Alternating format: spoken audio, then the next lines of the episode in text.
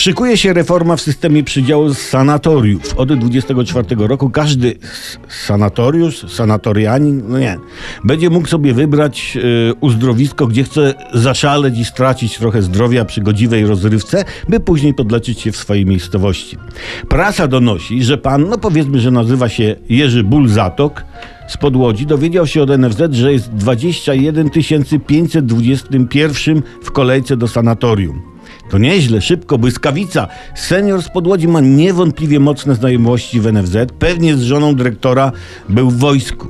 No już za nieco ponad rok zjawi się w uzdrowisku. Babam, to ja, Bulzatok. No i ma pan Bulzatok czas, by dobrze przygotować się do wyjazdu, bo co nagle to po diable, jak mój wujek znajomego, nie? On przede wszystkim wujek e, się wyleczył, wziął zabiegi lecznicze u siebie w mieście, żeby w sanatorium być w formie. Chwilóweczka na nowe dżinsy, które podziurawił modnie nożem. Codziennie peeling na mordeczkę, maseczka kosmetyczna kupiona w drogerii w ciemnych okularach, że to niby nie on, nie? Nabył w jeszcze ciemniejszych okularach w aptece rozpałkę do konara i wtedy był już prężny i gotowy. Trochę zabawnie wygląda w dziurawych rurkach z wystającym brzuszkiem, ale seksapilem po okolicy emanował, promieniując.